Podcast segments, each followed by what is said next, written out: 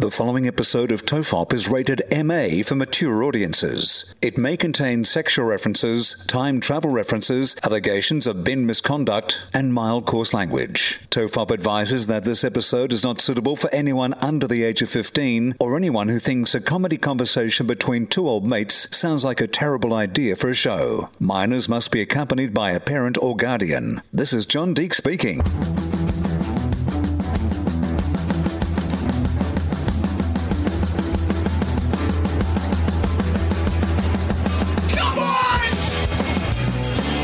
Everyone relax. This is TOFOP. I'm Charlie Clausen. I'm Wil Anderson. Hello, and thank you for watching. And you turn your back for two weeks. You think you can take hmm.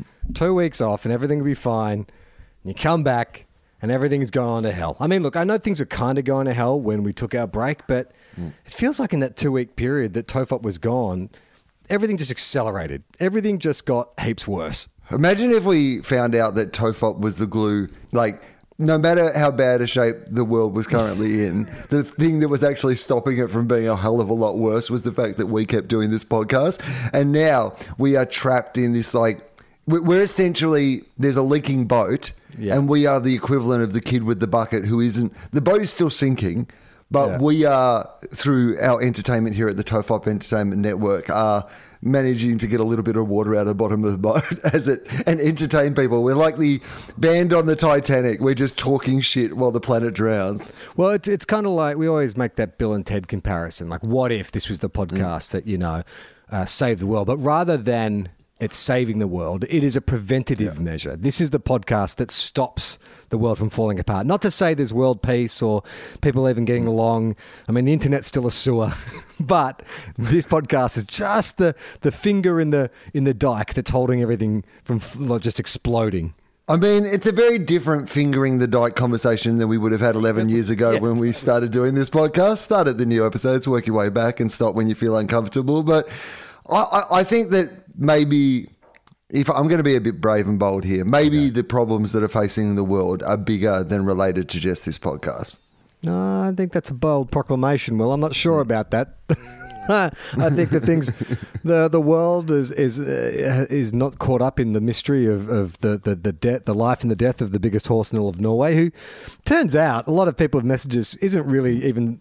He may have been the biggest horse in all of Norway, but there are much bigger horses in the world. It seems every week there's a new article about a giant horse that gets sent to us. Well, I was not aware of how many big horses there were in the world until like we talked about the biggest horse in all of Norway. All I would say is all these giant horses were invisible to me, which seems impossible for horses of that size. For me not to be aware that there were dinosaur like horses just roaming countries all over the planet. Like cuz were you aware of big horses before we started talking No. about the biggest horse in all of Norway? I, I would have thought like a Clydesdale, like that was the closest. You know, you'd see a Clydesdale. I mean, And go, that's the biggest horse in the world. There, can no, there cannot be any bigger horse or it's an elephant. I'd see a Clydesdale taking tourists around Botanic Gardens in Melbourne hmm. and be like, well, that's surely, I mean, to pull tourists in a cart, it's got to be the biggest horse going around. But the thing that I, I, I'm sort of has baffled me with all these, you know, links have been getting sent to these giant mm-hmm. horses is why aren't these horses just taken over? Like they're enormous. These horses, like they're all getting led around by these puny little furless little skin apes, and they're not just like kicking the shit out of us. Why have they allowed themselves to be subjugated? We rely on them. I mean, in the development of human history, we've relied on horses so much. Like they led us to industrialization. At some point, these horses have just got to go. What the fuck are we doing? We are like eight times the size of these little things. Have you? I kicked one the other day. Its head came clean off. What are we doing? Letting them ride on out what for hay and sugar? Are we that cheap? We've been bought out by hay and sugar. Maybe it's it's the opposite of that because there was a point where horses were, as you said, almost like top of the food chain, at least when it comes to transport and industry and those sort of things. Like horsepower, literally the term horsepower comes from the idea that our industrialization was driven by us harnessing the power of horses. Maybe horses are like, that was a shit time for us. Yeah. We were constantly dragging shit around, being ridden everywhere. Like it was a real shit time to be a horse. Maybe horses are wrapped that the car and engines and those sort of things come along. And now they're pretty much like pony club and, you know, horse racing. And they're just doing more fun shit, I think. But at some point, there had to be the first man to ride a horse, right? Like there would have been wild brumbies or whatever they are. I don't know what the uh, genealogy of, of horses are, what they evolved from. Like were there prehistoric horses roaming around? I'm going to Google first horse in the world and see what comes up. Let's find out when the first horse came along. I love that before we started doing this, there was a brief conversation about do you have anything to talk about? And I like I was like, I think we'll find something. I'm going to find out when the first evolution of the horse. Here we yes, go. Here we go. Perfect. All right. So the evolution of the horse. This is according to uh, Wikipedia, the place we go to for all the finest information about everything in the world. Yeah. So the evolution of the horse, a mammal of the family Equidae, occurred over a geologically time scale. Oh, okay. Right. So how long, according to Wikipedia, how many years is the evolu- uh, the evolution of the horse? Uh, two hundred thousand years, Okay, higher. three hundred thousand years, I mean, much higher. a million years. Higher. What? Uh, five million years. Higher. 300 million years. 50 million years, according to Wikipedia. Is that right? The first horse w- was around 50 million. What? I, I guess that makes sense, does it? I don't know. I don't know either, but uh, That apparently, seems a uh, long time ago for there to have been horses. What were they doing? 50 Well- was there even like a planet 50 million years ago? Like what were they? Were they like living in volcanoes or something? so okay, so 50 million years ago, horses started out. I'm going to ask you, Charlie, did horses Okay. start out smaller or bigger than horses currently are now? Ah, oh, it's a trick question, right? I think they'd have to have start, started out smaller. They started out smaller, like everything. Okay, you're absolutely right. So they were small. They were dog-sized. Apparently, the, Oh original horses were the God. I want a dog-sized horse. This is the Jurassic Park future I want to live in. Just get that mosquito and amber and find me a dog-sized horse. Um, so they were small, dog-sized, forest-dwelling Eohippus into the modern horse. Okay, so that's what they started at, and then they came became the modern horse. Okay. Um, paleo- paleozoologists have been able to piece together a more complete outline of the evolutionary lineage of the modern horse than of any other animal. So we can trace them back Okay. further than any other animal on the planet. It's because everyone loves horses. Like this is mm. the thing. They are apart from dogs. You'd say that horses are the mo- second most popular animal to humans, or would cats be there? What would you if you had to rank the top three animals to humans? What would they be? Uh, so domestic, like things Yeah, that can be pet animals, or yeah, just yeah, because like we, yeah, we're domestic- ruling out pandas and like Yeah, yeah, penguins none- and stuff like that. Yeah, no, no. Like just domestic animals. Like I mean, man's best friend, right? It's got that reputation for a reason. It's got to be dogs number one. Yeah, dogs number one, cats number two. See, I would say maybe horses number two. I just think cats are more ubiquitous, right? Like, Well, yeah, I guess so. But that's because they probably have bigger litters and stuff like that. But I think in terms of affection for an animal, don't you think there's more affection for horses? Horses are written about in literature and immortalized in statues and you know what? You- might be right actually, because like horses can be war heroes and stuff. Like, 100%. it's rare that like a cat, you see a statue of a cat that was a war hero. apart from ancient Egypt, name me one cat that's been celebrated in like art or literature. Um, no, there's, there's been lots of cats that have been celebrated, like Fritz the cat from the famous cartoon porno. Anything in the last, like, all right, not discounting the last 200 years and ancient Egypt, give me another, like, world famous cat. Um, Felix the cat. no! Mike, stop it. Mike's saying Garfield. I already mentioned him. And the Cheshire Cat, that doesn't count. I said older than 200 years ago. I don't know when Alice in Wonderland was written, but Cheshire Cat doesn't count either. Well, I mean, I don't know any references from that long ago, though. Okay, I've gone to the Britannica page. I'm going to find out about the evolution of the horse. Um, Okay. So they agree. Britann- uh, Encyclopedia Britannica agree. They say the evolutionary lineage of the horse is among the best documented in all of paleontology. Um, so they say it lasted from 56 million to 33.9 million years ago. So it's in that window, I guess. Um, so during the early Eocene, there appeared the first ancestral horse, a hoofed browsing mammal, designated correctly as well. Oh, I won't. I won't say that, but um, the dawn horse. Something in Latin. They called it basically. The Dawn Horse. Oh wow, great name for a metal band, Dawn Horse. Absolutely. Dawn Horse. Um, it had an arched back and raised hind quarters. Oh, sounds sexy. Arched back and Say it slower. raised hindquarters. sounds like Lil Nas. Yeah, you like to be you like to be whipped, don't you, your horse? You beautiful, beautiful arched back, big butted horse.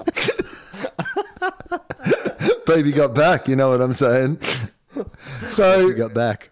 The legs ended in padded feet. Oh, Yep. with, with four functional hooves on each of the four feet and three on each of the hind feet. right. Okay, so it had hooves and but pads underneath the hooves. Yeah. That's a bit Um, of like bloody pick a lane, right? You either want the hard kind of turf gripping hoof, or you want the soft rock gripping pads, right? And Well, I mean, but that's what horses did at some stage. They picked a lane. Clearly, the evolution of the horse has been them picking a lane, but early on, they were jack of all trades, masters of none. Oh, so do you reckon the hoof then in that early in the dawn horse? So it's got the three Hmm. pads and then the hoof around it. So it's almost like one one giant nail. Hmm. It's it's for protection, right? I love that you're asking me details that I could not. I, I didn't even know horses were this old until 35 seconds ago. But yeah, sure. Ask me follow up questions that aren't written down in front of me. The skull lacked the large, flexible muzzle of the modern horse, and the size and shape of the cranium indicate that the brain was far smaller and less complex than of today's horses. Hey, while Wil's reading podcast, Mark, if you can try and find a picture of the dawn horse, I'd love to see what this monster looks like. I mean, it does not look. I've got a couple of like drawings here, obviously, Yeah. um, of what they think it might look like, and it is. You would recognise it as being a horse. really? Yep.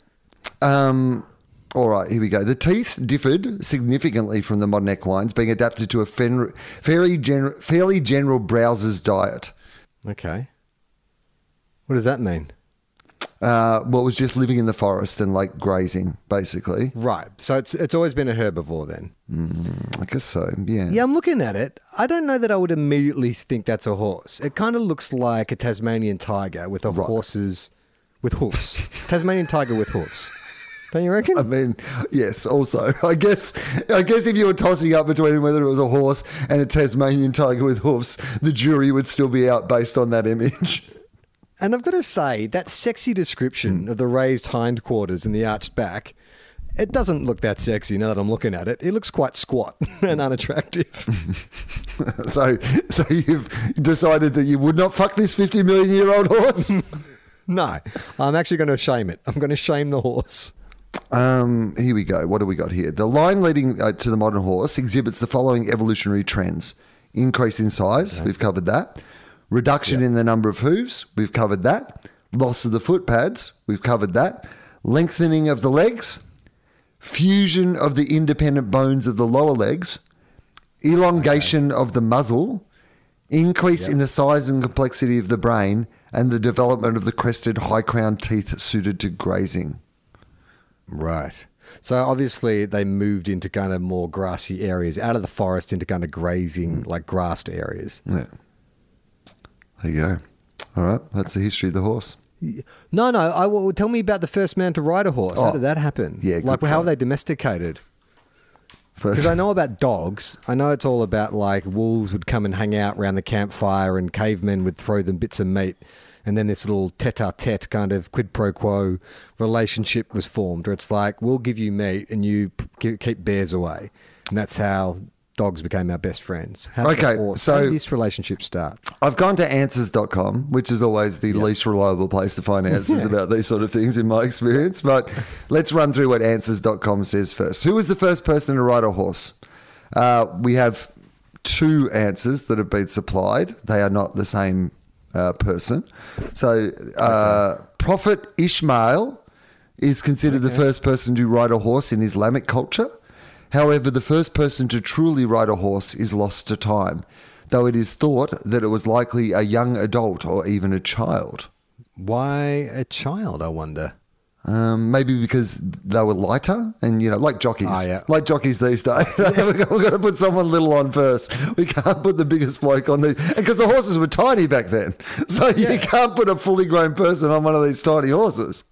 I mean, I'm asking the wrong question, really. It's not like what was the first horse, it was who was the first jockey, is really the question. Uh, the other answer is the first person to ride a horse was Yeah. Ug Ui in the Stone Age times. It is said that he was looking after his horse Rhyme when wolves attacked. Ug jumped on him and rode him. They left the wolf alone with other horses of other owners. I mean, it's a kind of the equivalent. So, but hang on. So the horse is already there. Like, it's is it is it is this a domesticated like grazing animal that they're using for milk or farming or something? And then he jumps on it to make a getaway, or is it a wild horse that he sees and just jumps on the back of to get out of there? So I imagine they would it would have been a two step process. You domesticate the horse at some point for some kind of reason. Maybe it's to, you know, plow land or something. And then someone gets a smart idea. It's like, hang on, they don't just pull things for us. We can get on them and we don't have to bloody walk. Okay, you know what? I've actually found something that might answer some of these questions. Uh, Reuters, the international news agency, their science and space publication in 2009, wrote the uh, following article Horses first ridden and milked five and a half thousand years ago. Uh, wow. Horses were first domesticated on the plains of northern Kazakhstan some five and a half thousand years ago, a thousand years earlier than thought, by people who rode them and drank their milk, researchers said on Thursday. Taming horses changed human history, influencing everything from transport to agriculture to warfare. But experts have struggled to pinpoint when and where it first happened. Now, archaeologists think they have the answer after finding the world's oldest horse farm among the Kazakh people of the ancient Botai culture. Remains of bones, teeth, and shards of pottery used to store mare's milk all indicate horses were selectively bred and exploited for domestic use east of the Ural Mountains around 2,000 years before they are known to be used in Europe. Um, once you have horse riding, says Alan Outram from Britain's University of Exeter uh, in the journal Science, so reputable. This was published in Science. Yeah. Um, once you have horse riding, you've got much greater transport and trade capability as well as potential advantages in warfare. If it was happening this early, you've got to think about those forces for social and economic change happening earlier too. And it's possible Okay. there are yet earlier sites we haven't found. So do you reckon it was a case of so they've domesticated a few like beasts of burden, right? You got your cows and let's just you know we'll, we'll keep it to like a uh, you know the European or the Asian continent. Keep camels out of the equation, you know. So you've got these, you've got your cows, you've got your your horses.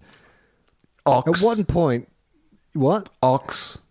You got an ox. At one point, you've just got to go. All right, I need to ride one of these things. like, do you reckon there was some dude? Is it a bit like, like some? Would have been one farmer who just picked the wrong horse, like, or he picked a cow. Like everyone would have been saying, "Have you seen? Have you seen Olaf? He's riding a bloody cow. like, can you believe it? And he's insisting. He's too proud to say he got it wrong. He's insisting on riding that cow all over town. I mean, I guess you're right. Early on, there would have been some people, much like a sort of, you know, VHS and Betamax. VHS, beta. Right? Yes. there was two. Some guy just I've, I've committed to this. All my accessories are bovine related. I'm not going to go buy it and go buy a new saddle, a new reins and stuff for a horse. I've committed to the cow, and I'm going to ride the cow. But and I'm happy with it. in reverse. decision. Also, there were people milking these horses and drinking their milk. The person who's got the cow has won in that situation. If you're in it for the milk, the cow guy's won. If you're in it for the riding, the horse guy has won. I mean that argument about beta versus VHS. Beta owners would always take the sort of like high It's superior technology. ground and be like superior technology it's a better picture Hmm. quality and stuff so imagine if there was some farmer 5000 years ago and saying well the, the cow is actually a much more comfortable ride and the quality of the milk if i would need to stop and have a drink it's actually a much more delicious and nutritious milk I mean, people have cow seat car covers. I had some on my first marina. it makes sense But then you would have had people like, you know, I don't know how when capitalism was invented, but you would have had a whole bunch of like animal wholesalers going, shit, people are all into riding animals. What other models can we bring out? You know, and so people are trying to sell like greyhounds and, and, and Great Danes. And hey, have you strapped two chickens to your feet? Well- it's the earliest form of roller. I mean, people obviously have harnessed dogs, like dog sleds and stuff are like, you know, used a lot in like, you know, snow areas. When I was in Alaska, I was offered a ride on a dog sled, like to be pulled by some dogs. And I just, I didn't know how, yeah, the, the big thing you get told is no no they love it and it's really ethical and you know the the you know, the trainers love them more and but there was just a part of me that was like I just don't know how I feel about the idea of sitting on a sled and being dragged around by dogs. But it's interesting, isn't it? Like that the idea of riding an animal. Because I imagine at the start, the horses weren't into it. Like a horse has to get broken in, like any kind of like Yeah. animal. But it's it's amazing that it didn't sort of branch out into more and more animals, like obviously elephants and camels and that kind of stuff. But imagine being a dude rocking up, you know, like the equivalent of the Fast and the Furious, but five thousand years ago. It's a it's some kind of like you know animal race, and everyone turns up on their horse or their camel or whatever, and you rock up on a fucking grizzly bear. Like that would be the equivalent of pulling in on a Hummer. Just this like badass grizzly bear. What you're saying is absolutely correct in that, like, you can't just immediately jump on a horse and ride it. Even a domesticated horse, a horse that has been bred for the purposes of being able to be ridden, still needs to be trained for people to ride it. So, the first person who rides a horse, like the first person who milks a horse, you can just walk up to a horse and give it a crack, right?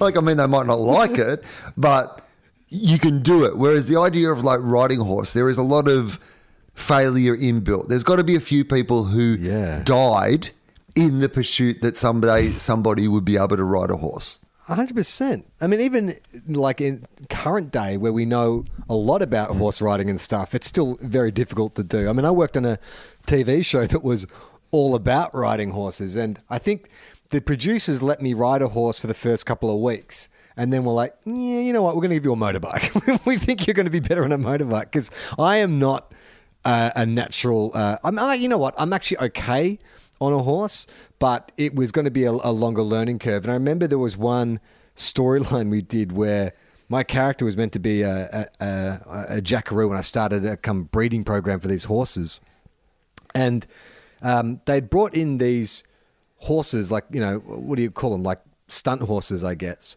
for this scene in which uh, uh, uh, two stallions are, are either side of this paddock.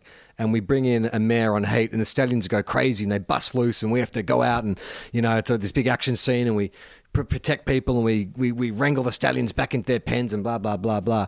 So when I read the script, I was like, okay, cool. So they're going to get these like you know TV horses that are all really well trained and stuff. Turned up on the day, no, no, they had two stallions and a mare on heat. And I was sort of saying to the director, "Hey, look, I'm not the most confident person around horses. I haven't really grown up with them and stuff. I can I can ride one okay, but I'm not like a horse guy." And he's like, "It's fine, it's fine. We've got the stunt guys who are going to come in. They're going to do all the hairy stuff. We just need you to go over to the mare's pen, open the gate, lead her out. She's going to buck and pull away. Oh no, this, I had to go to the stallion. One of the stallions I had to lead the stallion out. He was going to buck and pull away. I was meant to let go of the rope, and then and I'd call cut. And so I'm walking up to this pen, and this stallion is like digging the dirt with his hoofs and snorting and like really, really riled up. And I'm like, Are you sure this is okay? And everyone's like giving me the thumbs up. Yeah, yeah, it's going to be fine. It's going to be fine. They do makeup checks, they roll up, they call action. I do my line. I walk up and I'm shitting myself. Like I'm just like complete cold sweat. And I go into this pen and this horse is like, you know, rearing and stuff. And so the horse wrangler had given me a bit of a tutorial beforehand. He said, You've got to go up, you've got to grab it by the bridle, and you yank down hard on the bridle and you keep pressure on it because the horse, you bring the horse down to your eye level. And so it's like a dominance thing. And when you lead it out, it's going to try and pull away. And even though you're smaller, if you just keep pressure on the bridle and keep it like, it's like in jujitsu, you control the neck, you control the horse. But I also love when that that's like a jujitsu master that telling you how to do jujitsu. They run you through it like you're capable of a understanding anything they're saying to you, or b being able to do any of those things in a situation where there's a massive fucking horse fighting against you. so I get this horse and I I'm, I've got it by the bridle and, and, I'm, and I'm leading it out. And as soon as I get it out into the paddock and it sees the mare, it just goes crazy. Then the other stallion, this is not scripted part, it actually just busts out of the other pen and they charge towards each other. And I am hanging on to this rope, getting like flung about, and everyone's like screaming, let go, let go. And I get like rope burn, it gets yanked away. And then the stunt coordinators are like, everyone, get into the middle of the paddock. And so we all, like the camera crew, the makeup artists, we all have to like huddle in the middle of the paddock while these two fucking horses, these two stallions, are fighting each other, like running around, bucking, headbutting each other. And it takes like, it takes, you know, like uh, five or five or six minutes for the horse wranglers to come out. They're having to get these horses under control everything sort of calms down. And I'm sitting there just like covered in sweat. You know, my hands have got rope burn. And the first AD is like, all right, we're going to roll up for take two. And I'm like, fuck Take two. We went for take two. And I remember because I had a radio mic on at the time, and one of the actresses came over to just check on me. She's like, "Yeah, you okay? That was pretty hairy." And I'm like, I don't know what the fuck's going on. I don't know what they expect me to do. It's a fucking like horse. It's going crazy. And then I realized my like got my, my radio mic on. I just look over to the video village where the director is, and he just looks up and just gives me the thumbs up. Like, Meanwhile, we had like stunt doubles. Like I had a stunt man dressed exactly like me, looked exactly like me from behind, just waiting to, to go. Like, no, no, no, just let's send that punsy actor into the pen to get trampled by the horse. The stuntman's like, I'm not going into there. That's a crazy horse on heat. What the what the fuck are you talking about?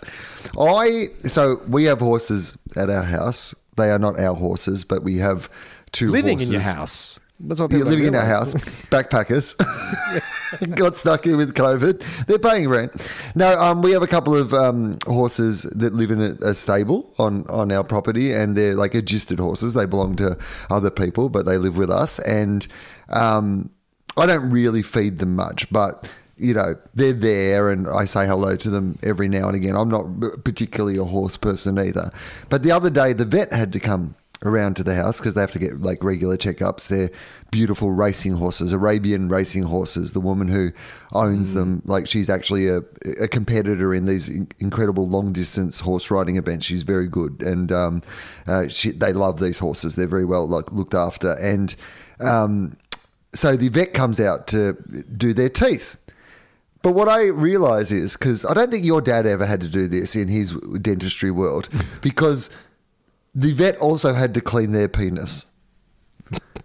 So you come out and it's a real. So that was the two things that the vet had to do was clean their teeth and then clean their dick. Why is that part of the same service though? I don't know. Well, because I guess vets do all of it. But yeah, if if you're a human and you had a bit of unnecessary smegma caught, you wouldn't pop in your dentist and go, "Well, you've got me under the gas." Could you? Could you give that a clean out as well?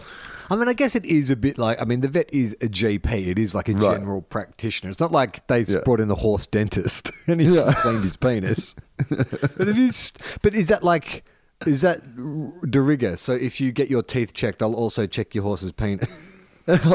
Just, I might, it might be like you know, like changing your fire alarms every year. You've got to have a specific date that you know how to do it. Maybe it's like dentist appointment and dick appointment, the double D, the old dentist and dick, the two for one. While you're here, or maybe it's a while you're here. Maybe you can't call up the vet and say, look. Could you please come around and clean out my horse's penis? You've got to go. I think I want you to check his teeth, and then once they're there checking the teeth, you're like, "Look, I don't, I don't, I don't mean to ask, but seeing you've got the gloves on anyway, could you please clean my horse's penis as well? It is. It is. I, I mean, look, it's a noble profession being a vet, but there are certain things I've never really considered, like the fact that occasionally you're gonna have to clean a horse's dick, which. I mean, you know, it's it's they need to, and but I mean, what were they doing before vets came along? Were they just walking around with dirty dicks? Like, surely there's some evolutionary uh, cleaning apparatus, like they rub it against a tree or something like that. I mean, uh, come on. I mean, I guess that previously they probably had a way of sorting it out themselves, I guess, but they've become domesticated. Is that why horses evolved to have longer snouts? It's like we need, we need to know how to reach it, mate. We've been hurting our necks trying to get down there, give it a good clean. You know that horse there? uh, not just a champion racehorse, but got a lot of the winnings, spent it on having two of its ribs removed so it could clean its own dick. Did you see it happen? Did you see the cleaning happen? I saw video evidence of it happening, but I did not go. I didn't. There was part of me, to be honest, that would have had a curiosity in seeing it happening, but I don't think it would have reflected well on me if I suddenly wandered down into the paddock for the first time in six months to have a closer look at the horses because I'd heard there was a dick cleaning going on. Uh, Have you seen this guy? He only ever comes down to the paddock every six months when it's bloody dick cleaning day. brings his brings his phone out, takes plenty of plenty of shots. I he asked me to stand aside last time so I could get a close up. Went to the macro lens. He's joined TikTok. He only updates it once every six months. Yeah, it's it's it's that's uh, that's something that I think if uh, we've talked about like being squeamish and you know my father he clearly had had to get over that to become a dentist, but I mean that kind of stuff. I don't know, man. Like, I, I, I, do you think you could? Is there a world in which you could have been a doctor or a vet where you could look at abscesses and boils and shit like that with a strong stomach, or does it? Is it? Do you think you? I mean, would you? Could you imagine you could de- be desensitized to it, or is it just too much? I think if I honestly like, I think I adapt to circumstances reasonably well. Okay. And you grew up on a farm, so you were around a lot of kind of. I've seen a lot of it. Yeah, You've seen a lot of stuff. You've seen like horses or cows being born and stuff. I imagine. uh, yeah, being born and die, and you know, uh, having to, my dad to have his hand up the back of a house, uh, uh, like a cow, like a magician, you know, pulling out another cow. Like I had to see a lot of that. I had to help with that sort of stuff. You know, so Yeah, yes, you'd be all right. You'd be all right at it. Yeah, I think I probably would be all right. I think that I would adapt. I wouldn't naturally go to it. It's not stuff that I enjoy in any way, sort of in my modern life. But I think that I would adapt.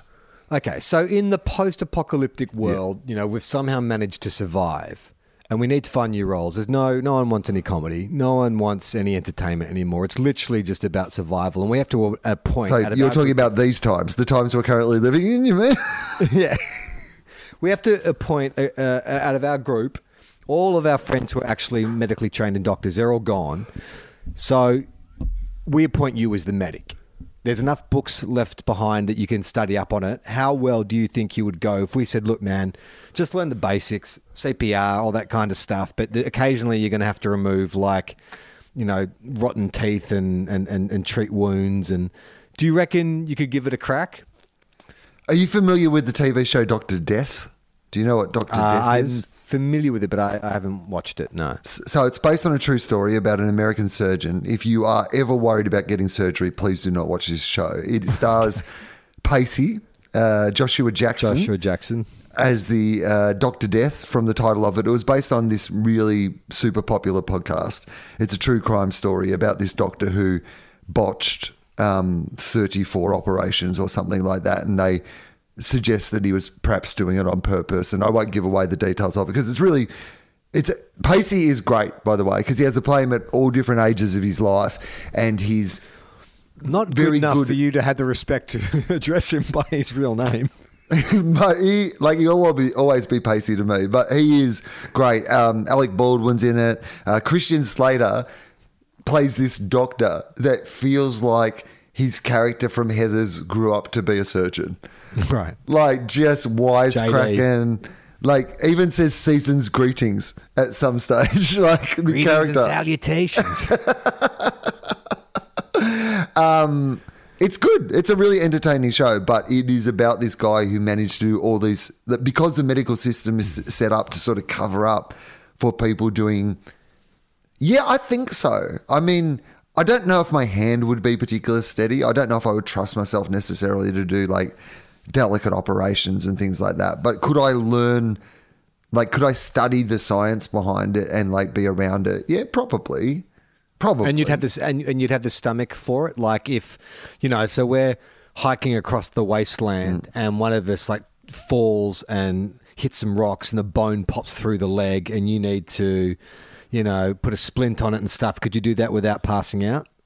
Yeah, I think that I could. I'd like to think that I could. Can you watch footy injuries, like when someone wrenches their knee or pops a bone? You know, like when Conor. I mean, I don't leg- like it. Like, I, I, I don't mean any of this to suggest that I like this or that I don't flinch when I see those sort of things or whatever. But do I think that I could get over that if there was some, you know, kind of broader narrative where I had to adapt to it? Yes, I think I could. In the same way as I hate camping because I don't have to go camping. But if we got to a point where I had to live outdoors in a tent, I'd be fine. I'd adapt to living outdoors in a fucking tent. I just don't like to do it now because I have better options. That's it. I think maybe, I think maybe I'd be all right. I, I, I, I can't watch like injuries. I hate in the footy and stuff when they do slow mo replays of someone dislocating their shoulder or their knee popping out or like that Conor McGregor thing. I, I saw it once and it like gave me chills. But I think it's, I think it's partly because I get too like actors tend to be empathetic. Like you tend to go through your, your imagination gets sparked, and you tend to go through. Well, what would it be like if I felt my you know my my shin pop through my the, the front of my leg? But I do also think that um, it's just a case of once you're exposed to it, it's not as bad as you thought. Like, for instance, prior to Gemma giving birth, like I, I couldn't really watch childbirth scenes in movies. I'd find them too distressing. Like the idea of seeing someone in excruciating pain and crying out and sweating, and you know the high stakes nature of a, a, you know a new life being brought into the world. I found like really anxiety inducing, and I, I remember seeing a, a therapist beforehand and saying hint to him about you know impending fatherhood. Like I think the the thing that's concerning me the most is you know labor. Like I just I just don't know how I'm going to go seeing someone I love in distress and the you know the potential for all these things to go wrong. And and he was like, yeah, but.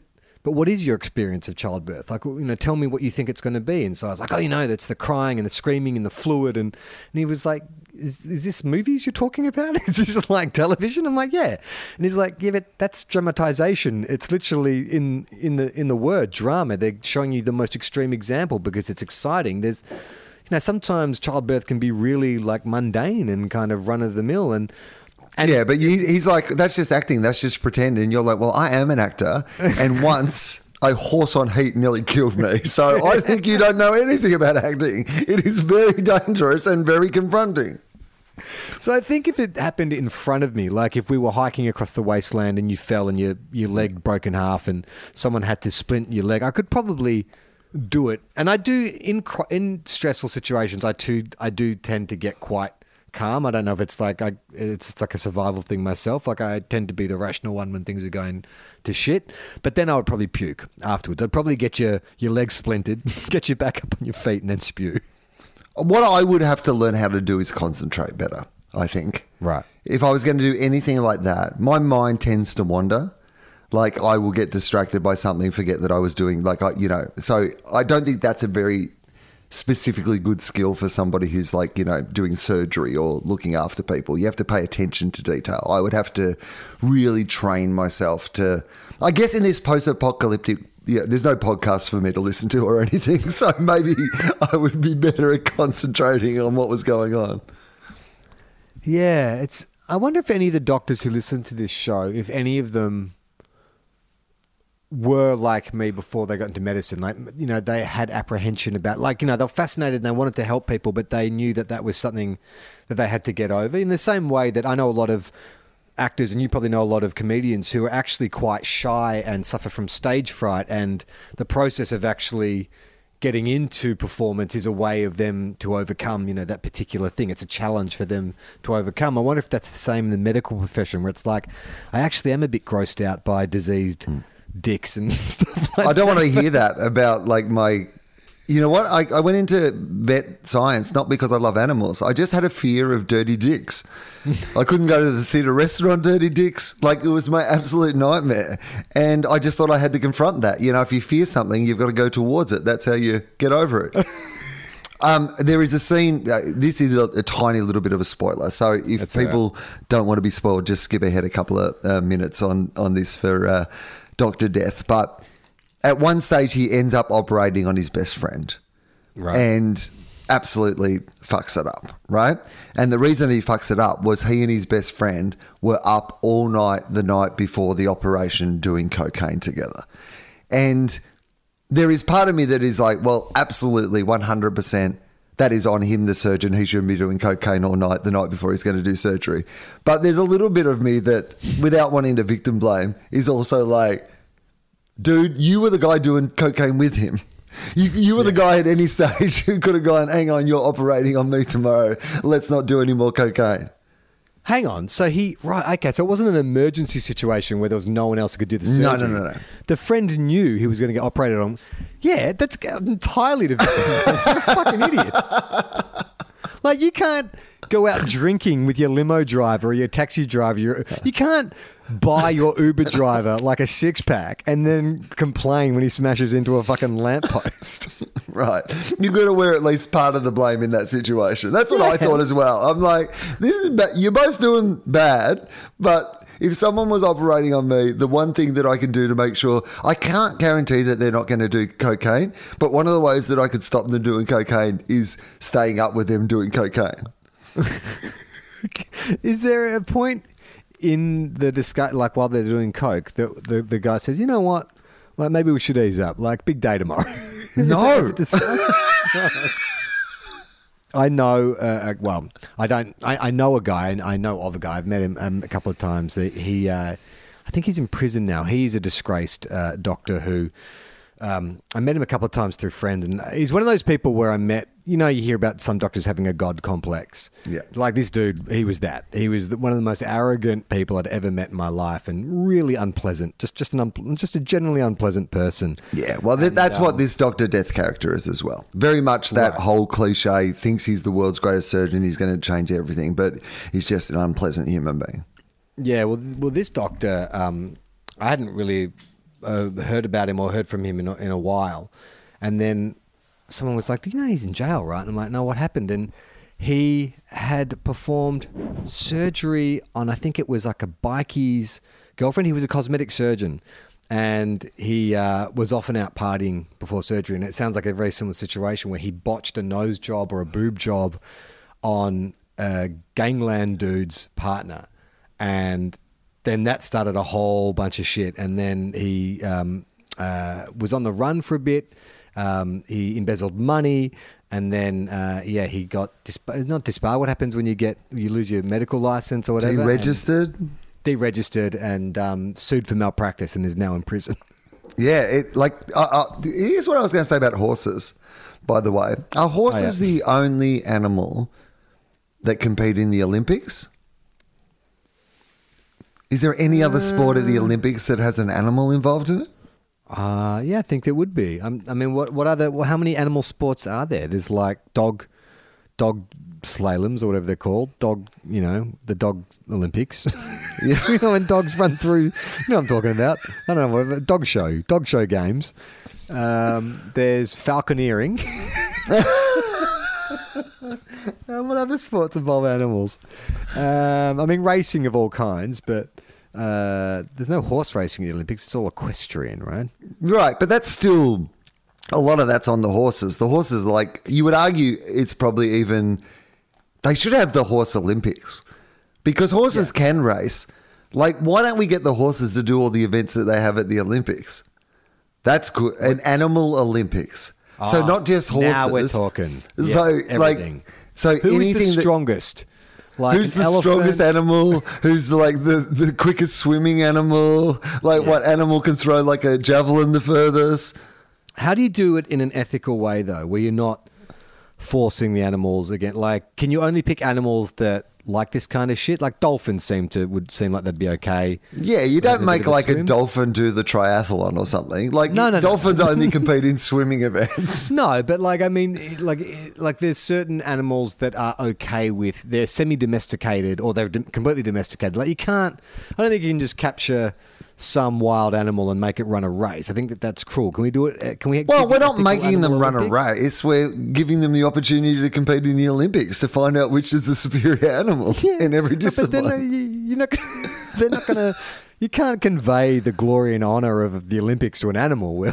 Like, Oh, how about this? Imagine the opening ceremony, like all the elephants coming in together, then all like the rabbits. How good's that? Oh, hang on. Wouldn't but wouldn't they be representing their continents? Like, so you get animals from the African continent. The Australians have all the marsupials. No. I mean, if it's a climbing, if it's a climbing. Oh, actually, uh, maybe you're right. Actually, yeah, maybe it's Yeah. each country can only compete with their animals in the various Yeah. events. So we're working out which country has the most superior. Okay, so who wins the that? Does. Africa? Does Africa win the Olympics if it's best animals, or like Australia would still be good at the swimming? Like there'd be lots of good swimming events. the- but it depends. I like so we're saying it's going to break it down to like speed, strength, agility, right? That's what we're. That's basically what we're saying. Like, we, Right. who has the the greatest diversity of those things? Um, But I'm talking like the major events. So, like, what animal is going to be best at the sprints? Like, what's the fastest animal in the world? A cheetah?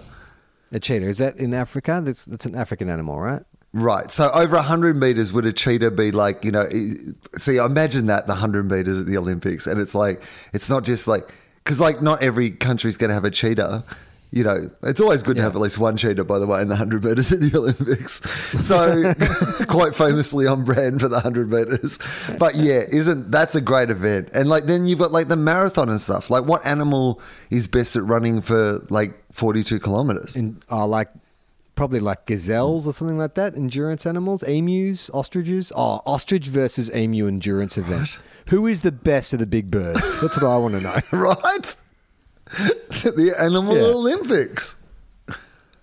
But the thing is, you've got elephants. You've got Indian elephants, African ele- uh, elephants. Do they compete against each other in like the weightlifting or something like that, or the like the discus? You know what I love the most about this as well is the idea that, of course, like the Olympics, they'll all have to travel to somewhere. So, like if it's in Brisbane in 2032, like there's, There's going to be a whole lot of elephants and cheetahs and shit. Because then the conditions are also part of it, right? Because you could say this animal Yeah. is particularly skilled in this event, but will they be able, able to adapt to completely different conditions to the country where they normally compete?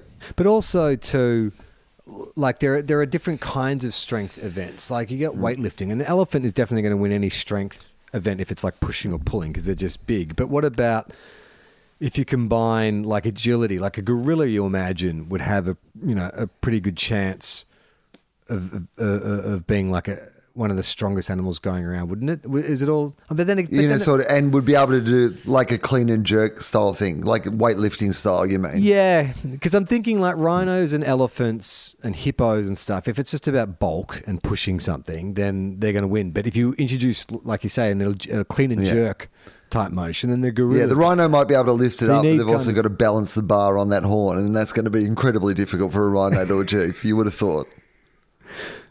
Well, do we do we create brand new events tailored for the animals? So it's like rather than No, weightlifting, it's like no, one hundred percent. They have to do the exact same events that are at the human Olympics.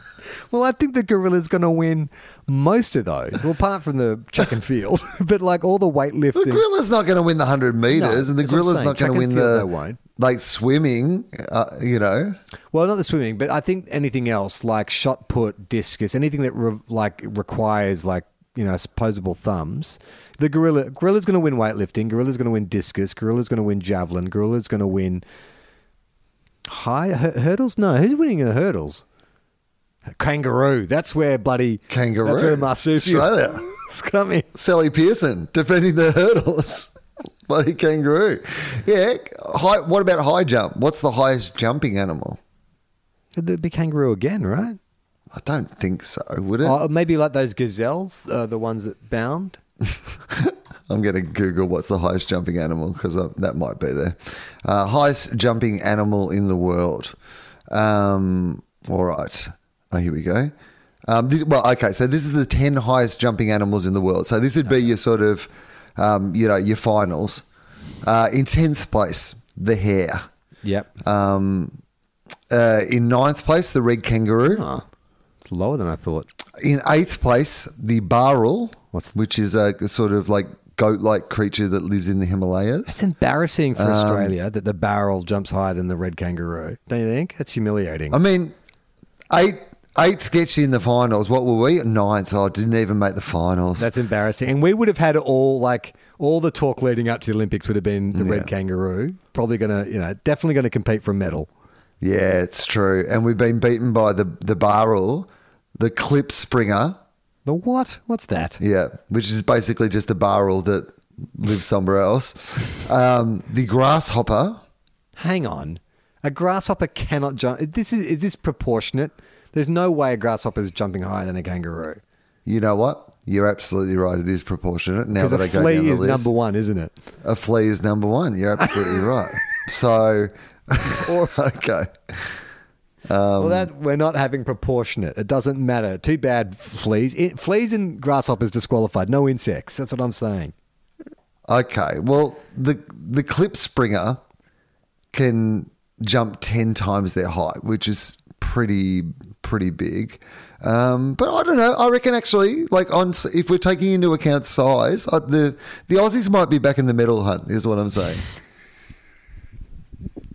Uh, well, let's get to some mail. It's been a, it's been a little while since we've gone to the mailbag and we've been on, on break. Thank you to everyone who's been getting in touch, and thank you to all our uh, Patreon subscribers. I've seen we've had some more people signing up. Um, there's heaps of great bonus content at our Patreon site. There's uh, we do letters, uh, we do an analysis of the the Shrek soundtrack. We're always putting new stuff up there. Um, and we've also got a bunch of other great podcasts that you can find at tofop.com. Uh, Wil does one called Wilosophy. It's fantastic. It's our flagship podcast. Who's on this week, Wil? Uh, incredible um, young Australian comedian. Her name is Vic Zerbst, Victoria Zerbst, and she. Uh, most famously, people might know her work from SBS's The Feed, and she is one of the contact Tracies. from the incredible uh, Chaser sketch that went viral at the end of last year. And she studied philosophy at university, so Oh, shit. she brings a lot more expertise when it comes to talking about philosophy to the podcast than I do.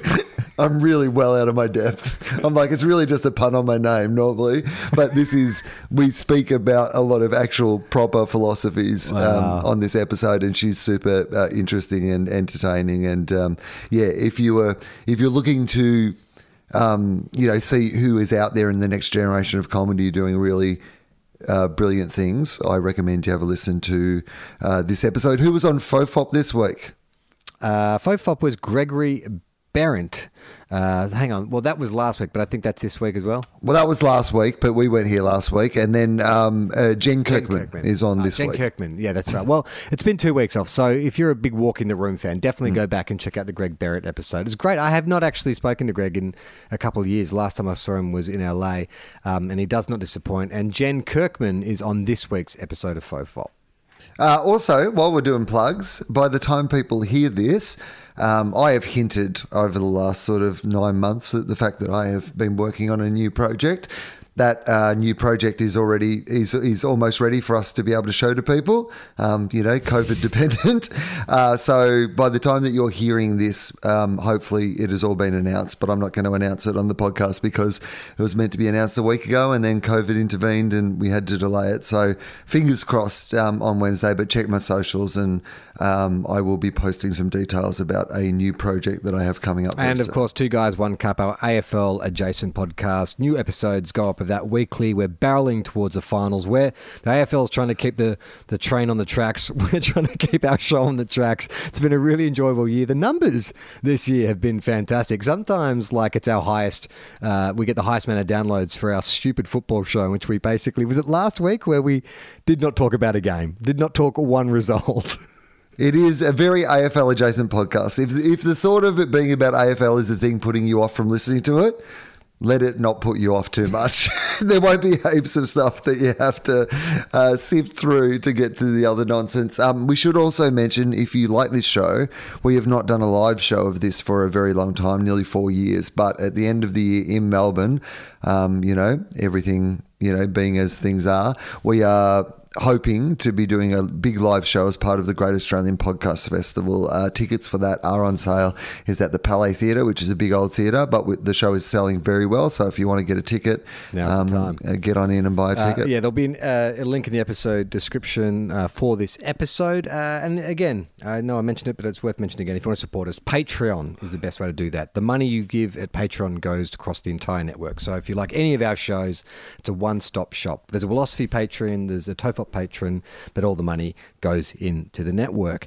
And while you're at the website, if you want to send us a message, you can. There's a little form down the bottom of the page, and you can be like Matt, who's written in to say, to Colin Fopp. Hi, Charlie and Wil. Been a listener since episode three and have enjoyed the years of podcasts, although I'm too scared to go back and listen to the early episodes in case I cringe on the things I used to laugh at. Mate, if you think you're going to cringe, imagine being the people who said it.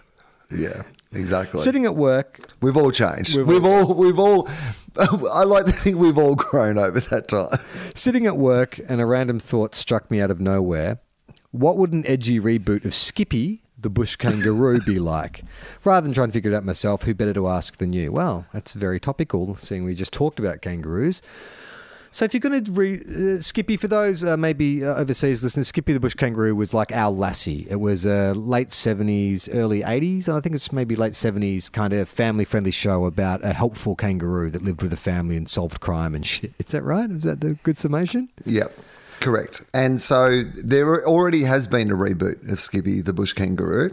They did do a remake, an updated version of that. And the reason, Charlie, that I know there was an updated version of Skippy the Bush Kangaroo is that my house that I live in was the house that they used for the exterior shot in the reboot of Skippy the Bush Kangaroo.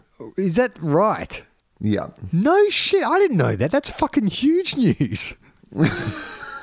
really? So it was, and there was no. They didn't actually shoot any episodes. Just they, it was like stock for an exterior. They I'm pretty sure it was like my understanding of what I know about ah. this story is that it was like the yeah the the kind of stock shot of the outside of the Skippy house, like Yeah. it was the main house in Skippy the Bush Kangaroo, but not the original series, the the gritty reboot. All right.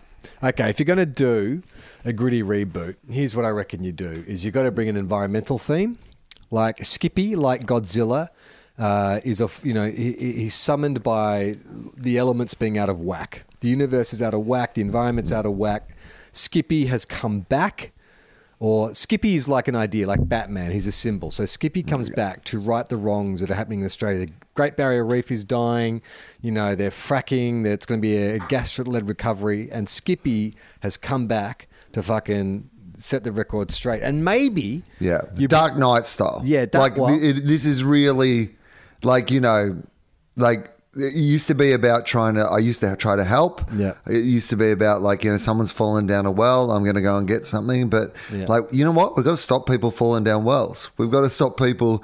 I've got to become something bigger. And like you said, Skippy isn't an actual kangaroo. It is just a mantle, like the Phantom, I Yes, guess, that gets passed down From- from Skippy to to, Skippy. or like the Dalai Lama, like a new Skippy is born. Or if you wanted to go a darker route, you maybe bring in some sort of indigenous Dreamtime mythology, and Skippy is a spirit.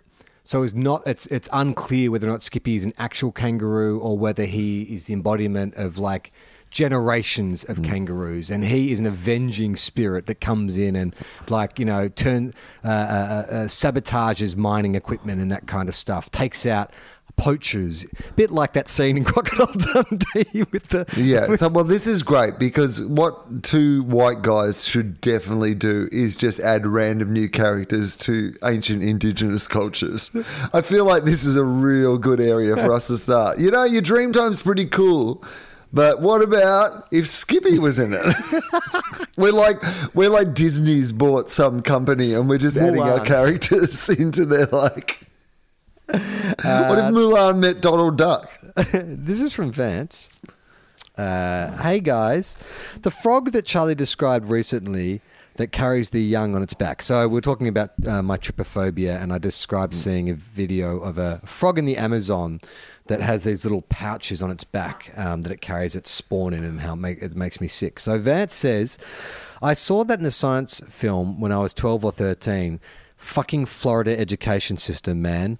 The film showed the entire process, and the frog looked like an empty Connect 4 board by the time it was done. That is, all right, that's enough to make me want to puke. The idea of its back being an open, porous Connect 4 board, that is fucking disgusting. I've never forgotten it. I was a young man with the world at my feet and a whole lot of promise, and now when I live in a gated community called hell. anyway, love the show. Carry on. Oh, man, that's disgusting. Question. Yeah. How do you feel about bubble wrap? Um, not great. I'm okay. I'm okay. Bubble wrap because it, it, it's because it's so translucent. It, it just it doesn't look like anything. But Iona has a toy that's like a rainbow butterfly that is um, made out of rubber, like bubble wrap, that you can just poke the, the, the buttons and it like you know pop it back and forth, and it grosses Yeah. me the fuck out. It's like a it's like a blistered butterfly, and it, it, it does it makes my skin crawl. I don't like bubble on cheese either. If you like toasting cheese, it makes me feel sick. Um, there's an ad at the moment for Dettol, I think, where it's a kid. Um, a, a balloons start appearing all over him to symbolize like germs and infection, and it m- makes me want to puke every time I see it. Anyway, this is from Emily. She says, uh, Hey, TOFOP. Over the pandemic, I developed a really nasty alcohol problem, during which I wrote you twice over the last six months while I was pretty blasted. I would wake up the next day praying to God you never read them out on an episode, and thank God you haven't. Whether the reason behind that either being you're too far behind or that I was just a drunk fuck and the content was not fun in any way, shape, or form. Anyway, three weeks ago, I quit drinking in order to better myself and to be more rested and feel and healthy feeling. The joke's on me. Turns out when you rely on alcohol to feel normal and sleep at night for that many months, when you quit, you can't fucking sleep and you feel like shit in the morning.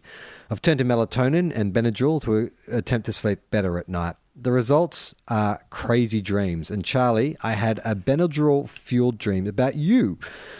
From what I gather, in real life, you're a pretty fit and attractive individual. However, in my medicated dream, I was at a party where I saw someone resembling Tom Cruise's character in Tropic Thunder with a comb over and a beer belly. But I just knew it was you. You told me to please move out of your way because you're more important than me. To which I replied, okay, but I love TOFOP. You then invited me to ride in your personal chauffeured vehicle to go to a local fair and ride a carousel on your dime, and also asked that I show you pictures of my kids and my pets. I don't remember how the rest of the night continued because I must have slipped into a legit sleep by then, but I woke up the next morning laughing my ass off. Love you guys, and I love TOFOP, and I'm still pursuing sobriety despite this nightmare. Please don't show up in my dreams anymore. Okay, deal. And congratulations, Emily. It's fucking a hard thing to do, but stick with it. It's worthwhile.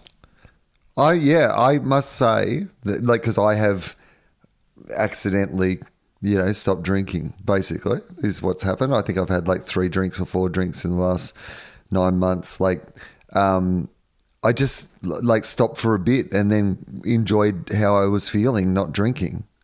It's it's actually it's one of those things where I like I don't even I was doing a show the other night. I actually got to do a show in Currumbin thanks to everybody uh, who made it out, and it was one of those things where I got to the gig where I was like, oh, this is great. I just did the gig. I got back in my car. I drove home. I felt fine.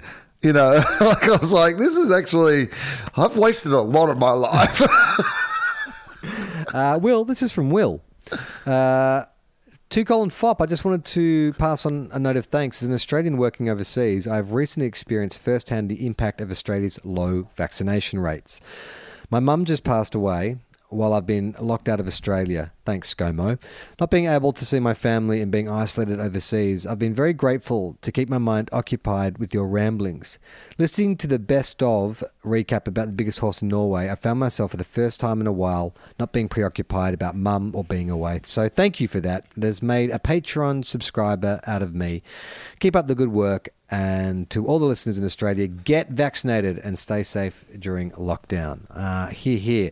Uh, that's good news, man. I'm glad we could um, we could help. I was actually yeah, been thinking. I'm very sorry to hear about your loss. It's uh, like incredibly difficult time to to lose someone and you know not being able to be around your friends and family and all those sort of things to celebrate somebody's life is incredibly difficult. I've been actually thinking a lot, you know, because this this lockdown, half the country's locked down, and I know this is just a stupid podcast, and you know, it, it doesn't really matter in the grand scheme of things. But if it does make some people happy, I've been trying to think of things that you know maybe I can do.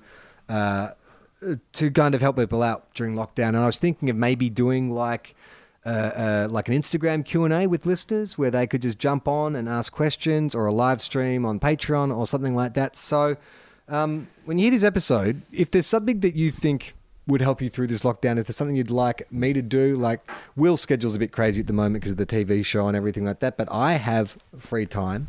So if there's something TOFOP related where you know you want some extra content if it would help pass the time i'm totally open to doing like a, a, a q&a session or a live stream or, or whatever it is so um, maybe i'll put some options uh, on twitter and uh, we'll run a poll. And if there's something out there that you guys want that you think will sort of help over the next few weeks, then uh, um, I'm up for it.